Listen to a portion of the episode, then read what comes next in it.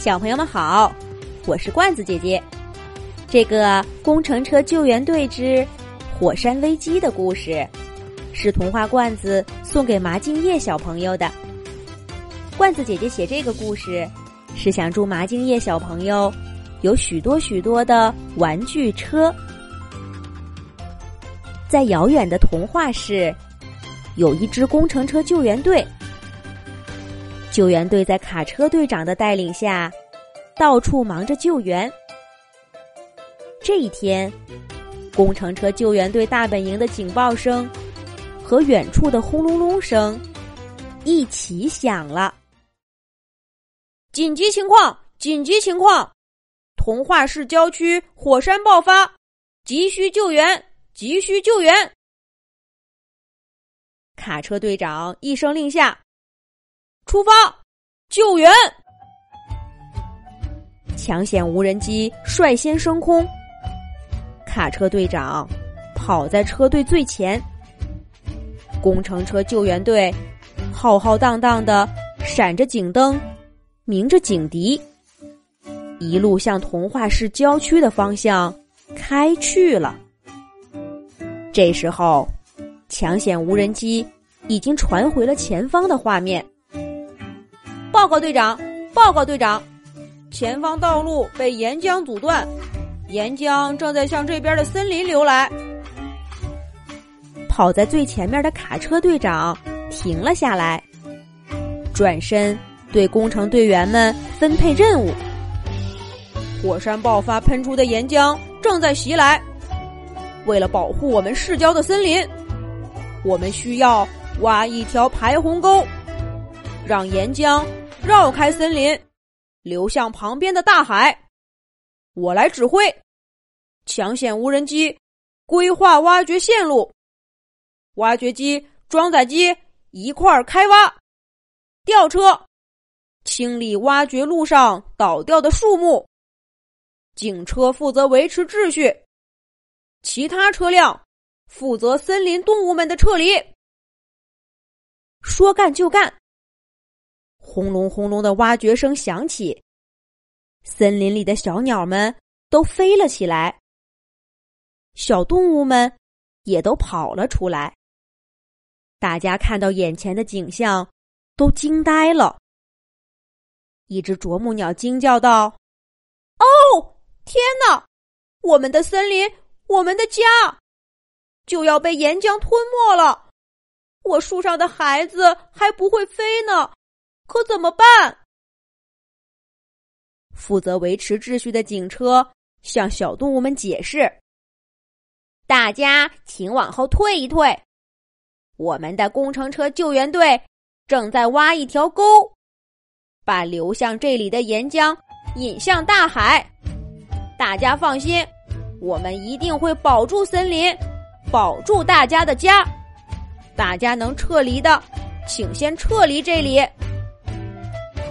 小动物们和小鸟们，能飞的、能跑的，都开始飞着、跑着，向远处的森林撤去。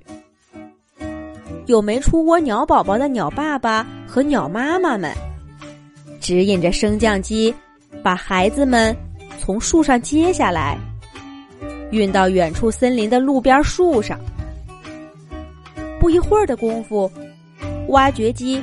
装载机、吊车通力合作，挖出了一道几十米长、通向海边的沟。挖出来的土堆在靠近森林这一边，好阻挡岩浆流过来。就差一米就可以挖通了。可就在这时候，岩浆已经流进沟里，大家不得不向后撤。挖掘机并没有放弃，它站在土堆上，用它长长的铲斗挖向土沟的最后一节儿。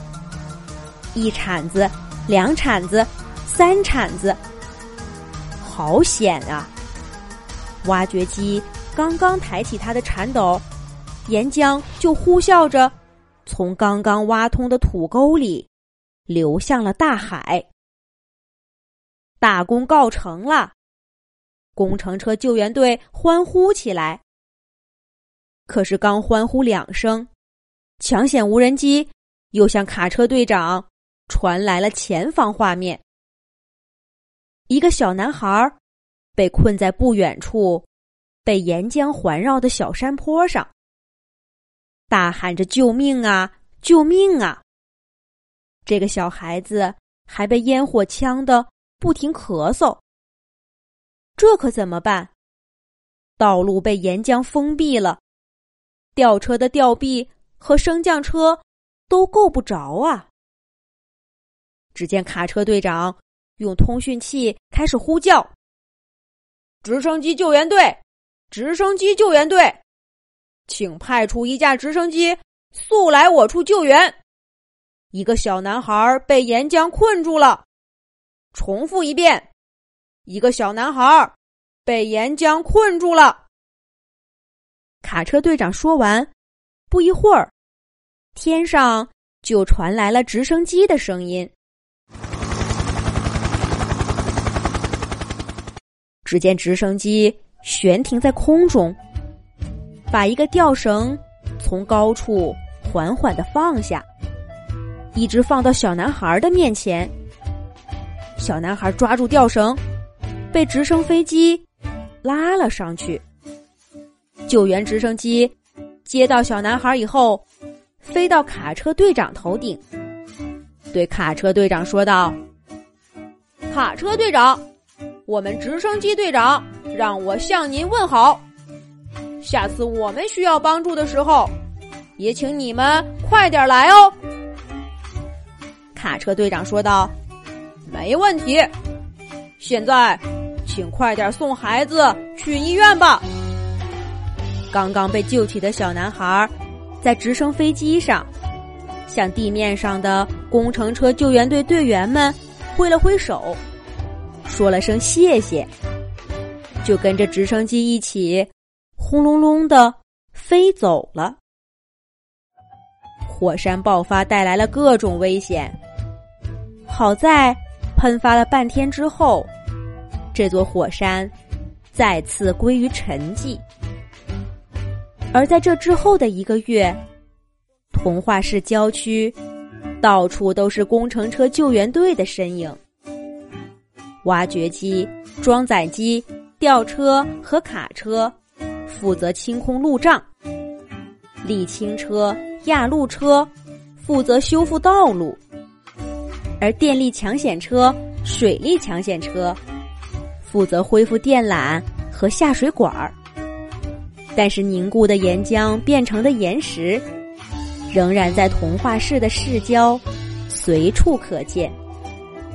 这提醒着童话市的工程车救援队时刻待命，准备做好下一次的抢险工作。